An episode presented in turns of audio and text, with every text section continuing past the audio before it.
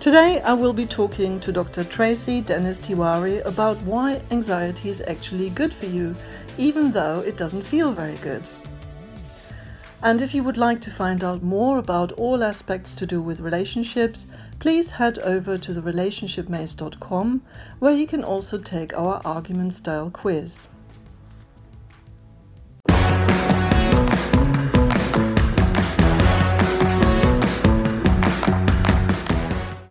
Well, welcome to today's session. Uh, and I am delighted to be talking to Tracy. Tracy Dennis Tiwary, is that how you pronounce your surname? Yeah? Perfect, yes. Um, so let me just very briefly introduce Tracy to you so that you know who, who I'm talking to. So, uh, Dr. Tracy uh, Dennis Tiwary is a researcher, an entrepreneur, and she's the author of the book uh, Future Tense Why Anxiety is Good for You, Even Though It Feels Bad, which will be the subject of our conversation today. Um, and uh, just another thing to add about Tracy, she is professor of psychology and neuroscience, and director of the Emotion Regulation Lab, which sounds so interesting as well. Um, and she's the co executive director of the Center for Health Technology at City University, New York. So, welcome, Tracy. Thank you, um, Angela. What a pleasure to be with you. Yeah, so I'm I'm I'm so I was so delighted when you agreed uh, to have this conversation with me today, because I've been very eagerly reading your book, um, Future Tense. Uh, why anxiety is good for you, um, and maybe we can kind of just launch into that straight away. Why is it good for you? well, well, the first thing, right? That doesn't really make a lot of intuitive sense at first blush because we all know that anxiety feels terrible. Yeah. And we have come to believe that when there's an uncomfortable, terrible feeling, we need to fix it and eradicate it. Mm-hmm. And so this is sort of, you know, and, you know, we psychologists and mental health professionals have promulgated this idea yeah. that you know when there's an emotional stressor or discomfort it's sort of a danger signal yeah. and so we should soothe it as soon as possible and treat it like a disease mm on the spectrum with anxiety disorders and eradicate it. So yes. this is this whole disease model that has driven the mental health profession for the better part of 80 years. Mm. And the argument in, that I make in the book is that this model, this disease story of anxiety in particular, but mm. many, many difficult emotions, um, is not only incorrect, but on many levels, but it's actually setting us up for failure yeah. and priming us to do more unhelpful things mm. when it comes to actually working with our difficult emotions regulating emotions mm. channeling them as a, you know as a part of being human yeah. so so anxiety in particular I really think about it as, you know, one of those uncomfortable emotions, but one that gives us some of the greatest gifts at the same time. So if we can first separate it from an anxiety disorder. So let's just start for a moment. Let's talk about anxiety as an emotion. Yeah. What is anxiety? Well, it feels like fear. Mm-hmm. Right. So it has, you know, your heart might race, you might have butterflies in your stomach, you might freeze, all, you know, choking feeling in your throat. Those can go along with anxiety. Mm-hmm. But fear and anxiety are distinctly different because fear is information mm-hmm. that right now in the moment, you are facing a certain and present threat. Yeah. So there is a snake about to bite you. Mm-hmm. Um, there is, you know, you're in um, imminent and present danger. You have no doubt about it. And so, uh, you know, fear has evolved to be helpful to us in those situations. It primes fight or flight. Sometimes we freeze. Changes in our biology and our thinking that prepare us to cope, right? But anxiety has nothing to do with the present tense. It has nothing to do with certainty. Actually, anxiety is apprehension mm-hmm. about the uncertain future. And of course, the play on words with future tense was was intended uh, with the title of the book. So anxiety makes us into these mental time travelers into the future. Mm-hmm. And why is that useful? Well, it hinges on one of the great achievements of human evolution, which is the ability to think about, plan, imagine the future that has not happened yet, to simulate something using our prefrontal cortex, this big brain of ours, to mm-hmm. simulate a future that hasn't happened. Mm-hmm. So, anxiety is the emotion that that transmits us there in many mm-hmm. ways. Mm-hmm. We know that something bad could happen, mm-hmm. but we also know that it's not time to give up hope yet because something good could happen as well. So, anxiety is not despair. Mm. Anxiety is something we feel when we care about the future, when we still believe we're in it to win it, that we have the power to make positive outcomes into reality. Like like a job interview I have, I might have tomorrow, mm-hmm. and I could be anxious about it because I could bomb it. I could do terribly. Mm-hmm. But if I'm anxious, I also know that I could crush it and I could get the job of my dreams. Yeah. And anxiety primes us to work for that positive outcome. So, it's so, so yeah, that's why it's good for us. Yeah, yeah, yeah, yeah absolutely. Anxiety is motivating. But I mean, you this is such a paradigm shift, though, isn't it, Tracy? And I think this is why I love your book so much um, because as you rightly argue in the book, there, there has been this model of anxiety as disease. Yeah. And we hear about it mm. everywhere, don't we? Everywhere. Everywhere. I mean, and every I, I, suppose every client I work with ultimately, to some extent, will present with anxiety. Yeah, that's also mm-hmm. the language that they would be using to describe what they're experiencing. Mm-hmm. So it's so um, it's so difficult, isn't it, to shift that? I imagine. Mm-hmm. it is. It's, it's, ubiquitous, and we feel as if we're living in this age of anxiety as well. But but go on. I think you were going to. Complete. No, no, no. Absolutely. It's uh, so. I mean, it's uh, and I think one thing that I have learned in all my years as a therapist is that it's really difficult to shift. Yeah, because because we've been sort of mm. working on this model that anxiety is really bad. Uh, mm-hmm. uh, is really because it's unpleasant. It's not something that we enjoy. We must get rid of it, right?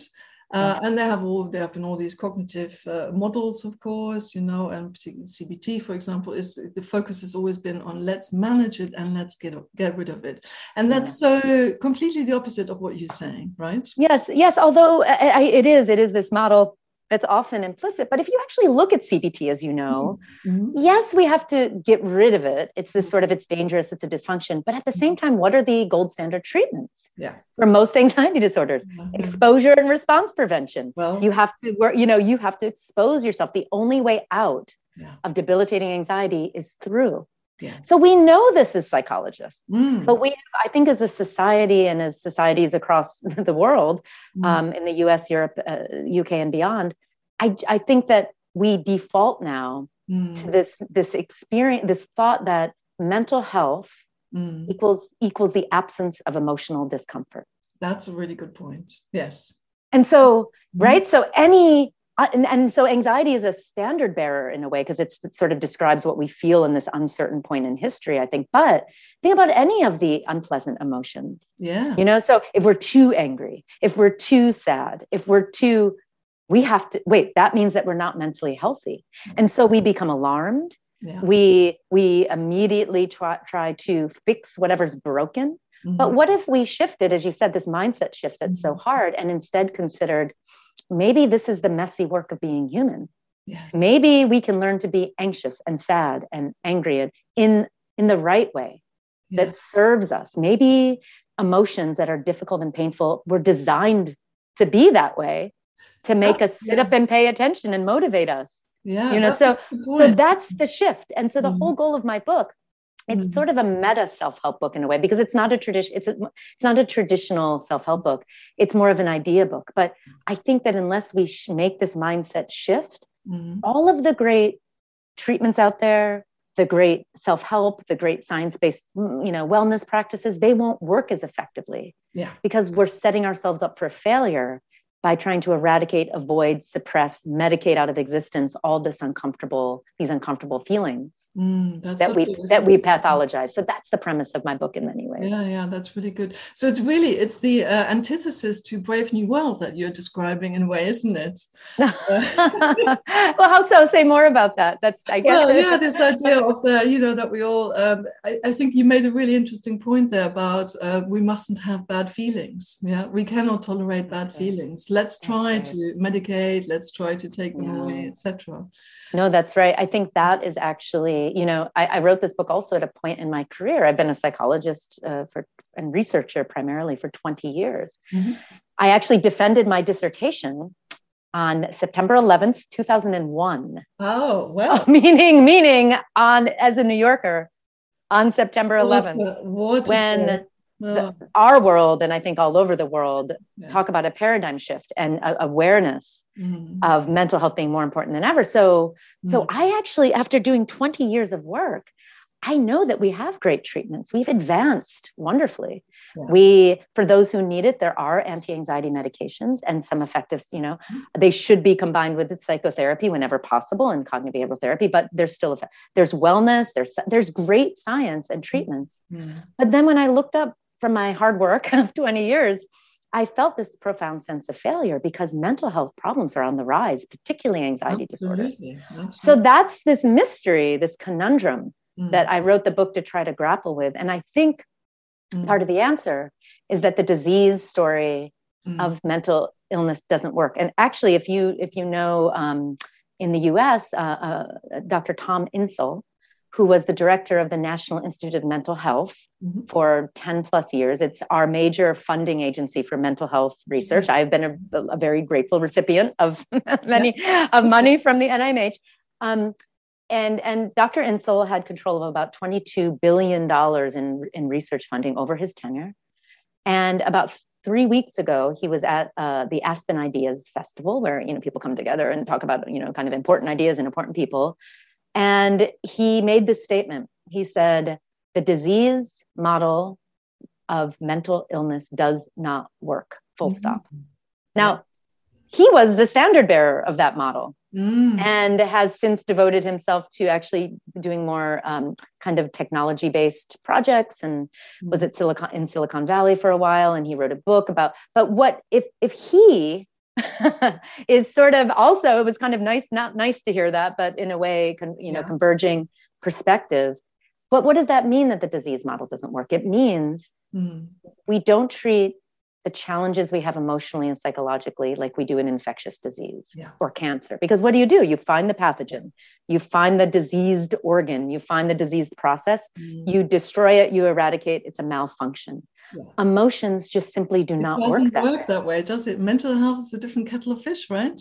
Yeah. So we need to be much more punk rock about how we approach the mental health industrial complex, frankly. Yeah. And to say, even if most of us, I believe most of us have the best of intentions, mm-hmm. this huge, overwhelming field mm-hmm. and this and and the self-help world has, mm-hmm. I think, unintentionally become predatory in the sense that we're promulgating this destructive idea about mental health Absolutely. and we're not and, and we're actually sabotaging the solutions that actually that have a chance at working with this attitude of some i'm broken i'm vulnerable i'm fragile i have to mm-hmm. hide from these experiences yeah. that is the that is i believe the fundamental problem yeah. we face right now yeah yeah absolutely and and and this there's a similar debate raging in in the mental health community in britain as well around the dsm-5 and and maybe you know re redefining some of the criteria. And there's been a sort of alternative model which has been called power threat meaning. I don't know whether you heard of that. Mm, no, I'd love yeah. to learn more. I'll more, send you some details. Yes. I, I, I, don't want to yeah. sidetrack. But is that that's a dimensional approach, right? This idea that yes. our challenges as humans, yeah. and it's messy work being a human. You know, it's very messy. Absolutely. It, instead of putting us in these boxes, which yield have yielded some helpfulness. Don't get me completely wrong, but breaking out of this like you diagnose a disease and through the dsm and instead thinking about problems on a dimension more yeah. like a dimmer switch yes. right than a than a like than a switch like on and off you have it you don't. You have cancer you don't. Yeah. It doesn't work the same for you have anxiety. You don't you always have anxiety. Yeah. There is no bad anxiety. The ways we cope with anxiety as you know as a, a you know mm-hmm. as someone who who works with people and is in this field it is the ways we cope with those difficult challenges, with whether it's mm-hmm. trauma, stress, mm-hmm. difficult emotions, it's the coping if it gets in the way of living a full and healthy life or a relationship, or mm-hmm. that's when it might be diagnosed as a disorder. But not because we're having intense emotional experiences alone. That just doesn't meet, no. Uh, not enough. So it's really about the story that we tell ourselves about our emotions, isn't it? That's kind of what you're touching on as well. It's about how do you, what meaning do you create around feeling anxious, for mm-hmm. example? Do you get terrified in terms of oh god i shouldn't be feeling that. Yeah that's the sort of that's the that's the experience often isn't it? And i really loved what you're describing in your book also about that anxiety is the new the new stress so to speak. In the past everyone was always talking about stress. Yeah, yeah everyone was stressed. Now when I, I was growing up in the 70s and 80s that was the sort of all the catch-all. Anything good anything bad anything uncomfortable yeah. was stress and i believe now that's anxiety yeah and and it's so um it's so relevant and and also so terrifying for me to hear so many teenagers uh, describe their experiences in these terms yeah so many teen or children already uh, are being described as too anxious. Uh, teenagers have anxiety, etc. So, so there's another topic that I wanted to you to briefly talk about, which I thought was absolutely great, which was the idea of anti-fragility. Children are not fragile, you say, yeah? Can no, it's the, it's the title of that chapter. Yes, that's exactly. right. That's right. So, and this is so important because I, you know, I'm a parent yeah. of a 10 and a 13 year old Mm-hmm. Um, uh, uh, unfortunate for unfortunately for them, they do feature in the book. Yeah. they're going to kill me later when they're a little older. But start uh, saving for the therapy now, Tracy.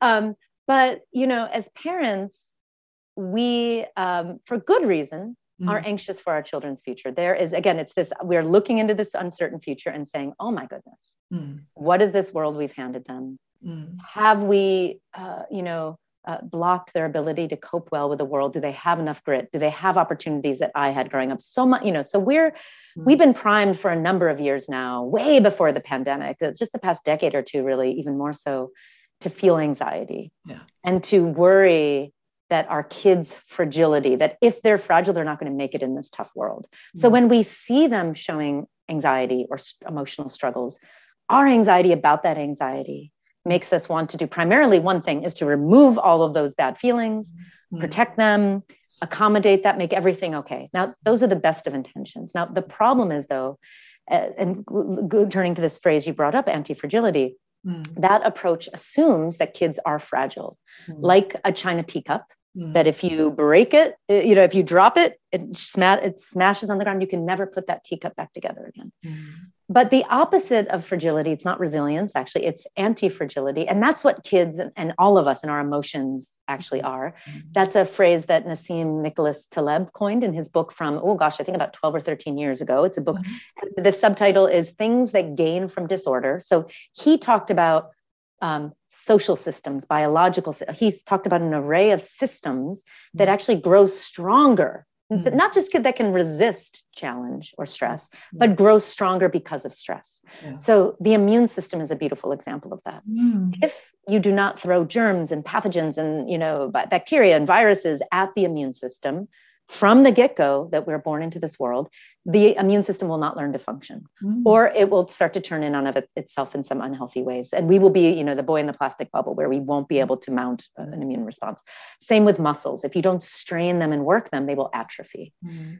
our emotions and our kids emotions are the same way if we don't allow our kids to feel difficult emotions to figure out how to endure yeah. to tolerate and to cope yeah. they will not learn those those those skills and those are skills mm. and when our kids are as you know um, anxious and, and, and, sad and all these intense feelings it does not mean they're broken yeah. it means they're struggling with being human yeah and and so so in the the chapter on mm. on uh, anti-fragility in kids i really am asking parents to consider that when we help our kids cope with anxiety, it doesn't mean you have to throw them in the deep end and just mm-hmm. hope they swim. Mm-hmm. But the best way out is really through. It's really teaching our kids and modeling ourselves mm-hmm. that we can tolerate and sit with anxieties, mm-hmm. that it doesn't mean we're bad or broken or there's something wrong.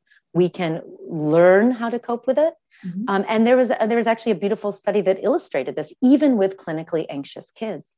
Um, it was a study that came out of the Yale Child Study Center just a few years ago, 2018. Eli Lebowitz and colleagues, and they've since replicated this study, and they're and they actually offer this treatment now.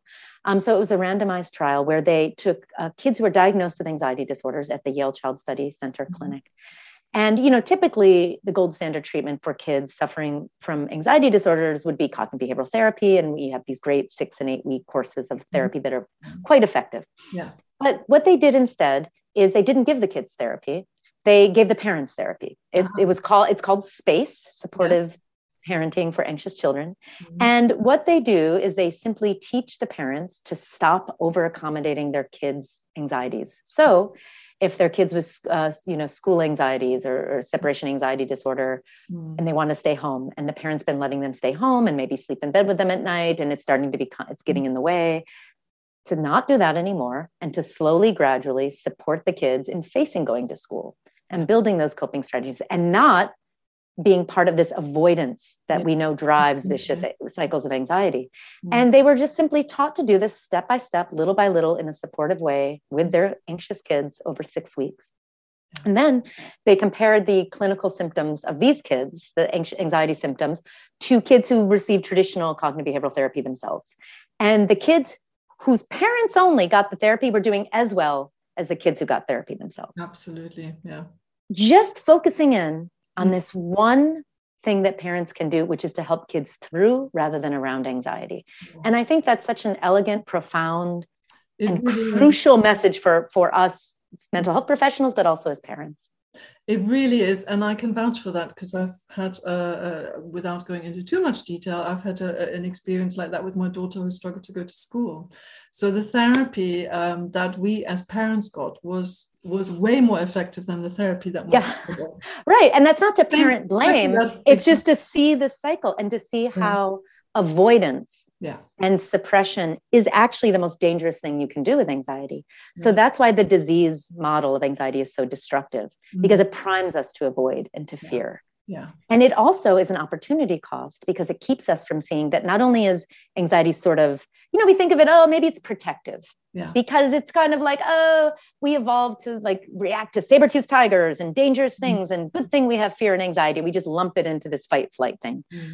But anxiety is so much more than fight and flight, mm-hmm. even biologically. So we know now, now that we're asking different questions as scientists, we know that when we're anxious, we actually increase levels of dopamine in the brain, mm. which is the feel good hormone. And that's not just sex, drugs, and rock and roll. What dopamine actually does, because it's a neurotransmitter, is it's a shuttlecock of sorts. It shuttles information among brain regions that allow our brains to efficiently pursue mm. positive goals. Mm. So it actually makes us more focused and efficient on a biological level. Mm. Uh, it also primes oxytocin, which is the social bonding hormone. And as we know, and you, I think you know, especially someone who really uh, specializes in relationships, seeking out social support mm-hmm. is one of the most powerful ways that we manage our mm. challenges, our stresses, our difficult emotions. And, and so it primes us to do that as if anxiety is in this sort of fractal way, it contains its own solutions. So, mm. but we don't think of anxiety in, in that way. We don't think about how it makes us more productive, more innovative, more creative. And there's great evidence to suggest it does just that. So, so that's the conversation yeah. we need to start having about anxiety and so not just an, equating it with a danger signal. Absolutely. So it's got an image problem, really, hasn't it? It's a PR problem. I feel like I'm a publicist sometimes. I, I think. but that's what a mindset shift is, right? It's about well, telling absolutely. the right story. Yeah. Um, but when I tell people I'm a publicist for anxiety, it makes everyone very uncomfortable. But I was like, oh, good. That's okay. We have to be a little absolutely. more uncomfortable. And I really, uh, and I really loved also uh, in the book, you also talk about the link between anxiety and creativity, which I really yeah. thought was fantastic. And one of the ways it helps us be creative, we, we think, oh, you're anxious, you just need to get it done. And anxiety does prime us to persist. Um, and I know in my career as a scientist, as a writer, I would not have been able to do half of what I've done mm. if it weren't for that little frisson of that, that anxious mm. sort of, I want to get this right. I want to, you know, so we can leverage and channel that. Um, but it makes us more than persistent. And actually, because we're persisting when we face obstacles, when we're anxious, mm-hmm. we're trying to make that positive future into a reality. We actually also are more innovative. We think of more out of the out of the box ideas because we just go for it longer. Mm-hmm. And and sometimes anxiety can tip over into toxic perfectionism, which is not good. No. You know, perfectionism is about flawlessness, Mm. People who are perfectionists cease to be able to learn from their mistakes. Mm. And they also, it's a law of diminishing returns in a way too, because people just don't know when it's good enough when you're a perfectionist. Mm. But anxiety actually also primes us to do something much better, which is be an excellencist. I love that too. Right. Which is this notion that no, we're not always perfect, but we can be excellent. We have to make mistakes along the way to get there uh, we have to you know we thomas edison said and he was an excellencist he said you know i haven't uh, I, I, haven't failed. I've just found 10000 ways that don't work yet. Mm. and that's what an excellencist. And anxiety can be our helpmate yeah. in being an excellencist and really knowing you know we care about this and we're going to keep doing it until we really do something wonderful absolutely. No it's great. I, I, really love that concept as well. What a different way uh, what a different way of thinking about it. And right and you can channel the perfectionism in this better way. Well exactly. Yeah use use it. Use that drive but use it in a good way in a positive in a in a fruitful way. Yeah is what yeah. and if you don't listen to and honor anxiety you won't see those ways mm. to channel it. And you know honestly listen anxiety does get the better of us yeah. a lot of times. The yeah. world is very hard right now yeah. and anxiety disorders are real. Mm. you know i would never i you know i sometimes talk about this and with this sort of flashy title of anxiety is good for you even though it feels bad people are concerned that i'm uh, maybe perhaps saying anxiety disorders aren't real or ah, just white knuckle it through change your mindset and anxiety disorders will be fine. That's really not what i'm saying at all. Yeah. Yeah. But what i'm saying is that whether we're coping with an anxiety disorder and receiving great treatment, which we should, and doing all those things, or if we're struggling with day to day anxiety, shifting your mindset to consider how to make anxiety an ally mm-hmm. will prime us to do many more of the helpful things mm-hmm. and many fewer of the unhelpful things. It's just the more helpful way to be human and to know that anxiety is a feature of being human. It's not a bug, it's not a malfunction. No, absolutely. Okay, great. And I think maybe just to, to wrap up this conversation, I, I just wanted you to very briefly touch on the three principles that you mentioned at the end of the book, because I think they're really helpful for, for people, aren't they, to consider? Yes, thank you. Um, and if people do persist to that last chapter, chapter 10, I say, okay, I've been talking about this. Now let me. let yeah, me what do to, we do here? Yeah. What do we do? And really, again, this is this is a framework. Mm-hmm. Um, and we know that mindset shifts mindset shifts when it comes to anxiety and stress, it biologically and, and cognitively helps us cope better. There's great evidence that I review in the book about this. So, how do we uh, have these sort of when we're overwhelmed? We don't have to check off a checklist, but how do we just keep these principles in mind? And so I came up with three, as you say. The first principle, and if we go no further than this, it's going to help, yeah. is to think that anxiety is information. Mm-hmm. So just start by listening to it. Mm-hmm. What do I mean by that? Meaning, anxiety tells us what we care about in the world. Anxiety uh, tells us about the future and what's possible, both the negative and the positive. Um, I woke up the other morning, 5 a.m. This happens to me. I wrote the book about anxiety, and I definitely still have anxiety on a daily basis sometimes. Yeah, yeah. Depending, depending. But yeah. you know, you wait, a lot of us experience this. You wake up in the morning, early morning, thoughts are going through your head. You, it's worries, it's free floating anxiety. Mm if we reject that and say oh something must be wrong with me. I better just uh, you know um, try to run out of the house and not think about this and keep myself busy and maybe i should start doom scrolling now. It you know we escape you know. If we instead say well wait a second. This is something's on my mind. Yeah. Let me listen to what this might be telling me. Maybe it's a mm-hmm. smoke alarm mm-hmm. and either i have to replace the batteries in the smoke alarm or there might be a fire somewhere. So let me tune in. And what i think we'll find most of the time is that we are actually learning we're listening to that tummy test we're listening to our inner wisdom mm. and i was having feelings about you know i'm a, new yorker we're looking for a new apartment right now real estate in big cities all over the world is what it's like the most stress you know it's not easy and i was getting a feeling that this one apartment we were looking at just there was i was just like something was bugging me about it something was bugging me about it mm. and so i tuned in and i sort of realized that that apartment wasn't the right one for us because I allowed myself to listen to that very uncomfortable anxiety. Yeah. So that's what I mean by that. And so we can discover many things, but start with the premise mm-hmm. that this is potentially helpful information, uh, something an ally would tell you, even if you have to negotiate with that ally. Yeah. That's the first. The second principle is acknowledging that sometimes anxiety isn't helpful information. It's either too general, too overwhelming, it's not quite we're not quite sure you know it's like we're turning the radio knob and it's not quite tuning into the channel yet we need more time yeah and that's the time when we know okay we can let go of this future tense because it's it's making us like think about the future and, and work over it and worry and try to control it and do you know we can let go mm-hmm. and use the things that we know are helpful tools for us to come mm-hmm. back to the present moment and the thing that I want to do with this idea is to really empower people that they do know what they need to do in some ways. If they think about it as, I just need to come into the present tense now. So, mm-hmm. what helps you immerse yourself in the present? Maybe it's exercising. Exercise is one of the greatest things. Yeah. It's literally one of the best treatments for everything. And then you see what's left over, you know, in terms of problems to address. Exercise. I love to write poetry. It's usually bad poetry, but it makes me have a different mindset. It opens mm-hmm. me up. So, talk to a friend, talk to your psychologist um, do you know do those things listen to music what you know whatever it is do that self-care with the goal of bringing yourself into this present mindfulness techniques as we talk about are one of the yeah. you know we know that these are great tools. They work yeah. Right they work.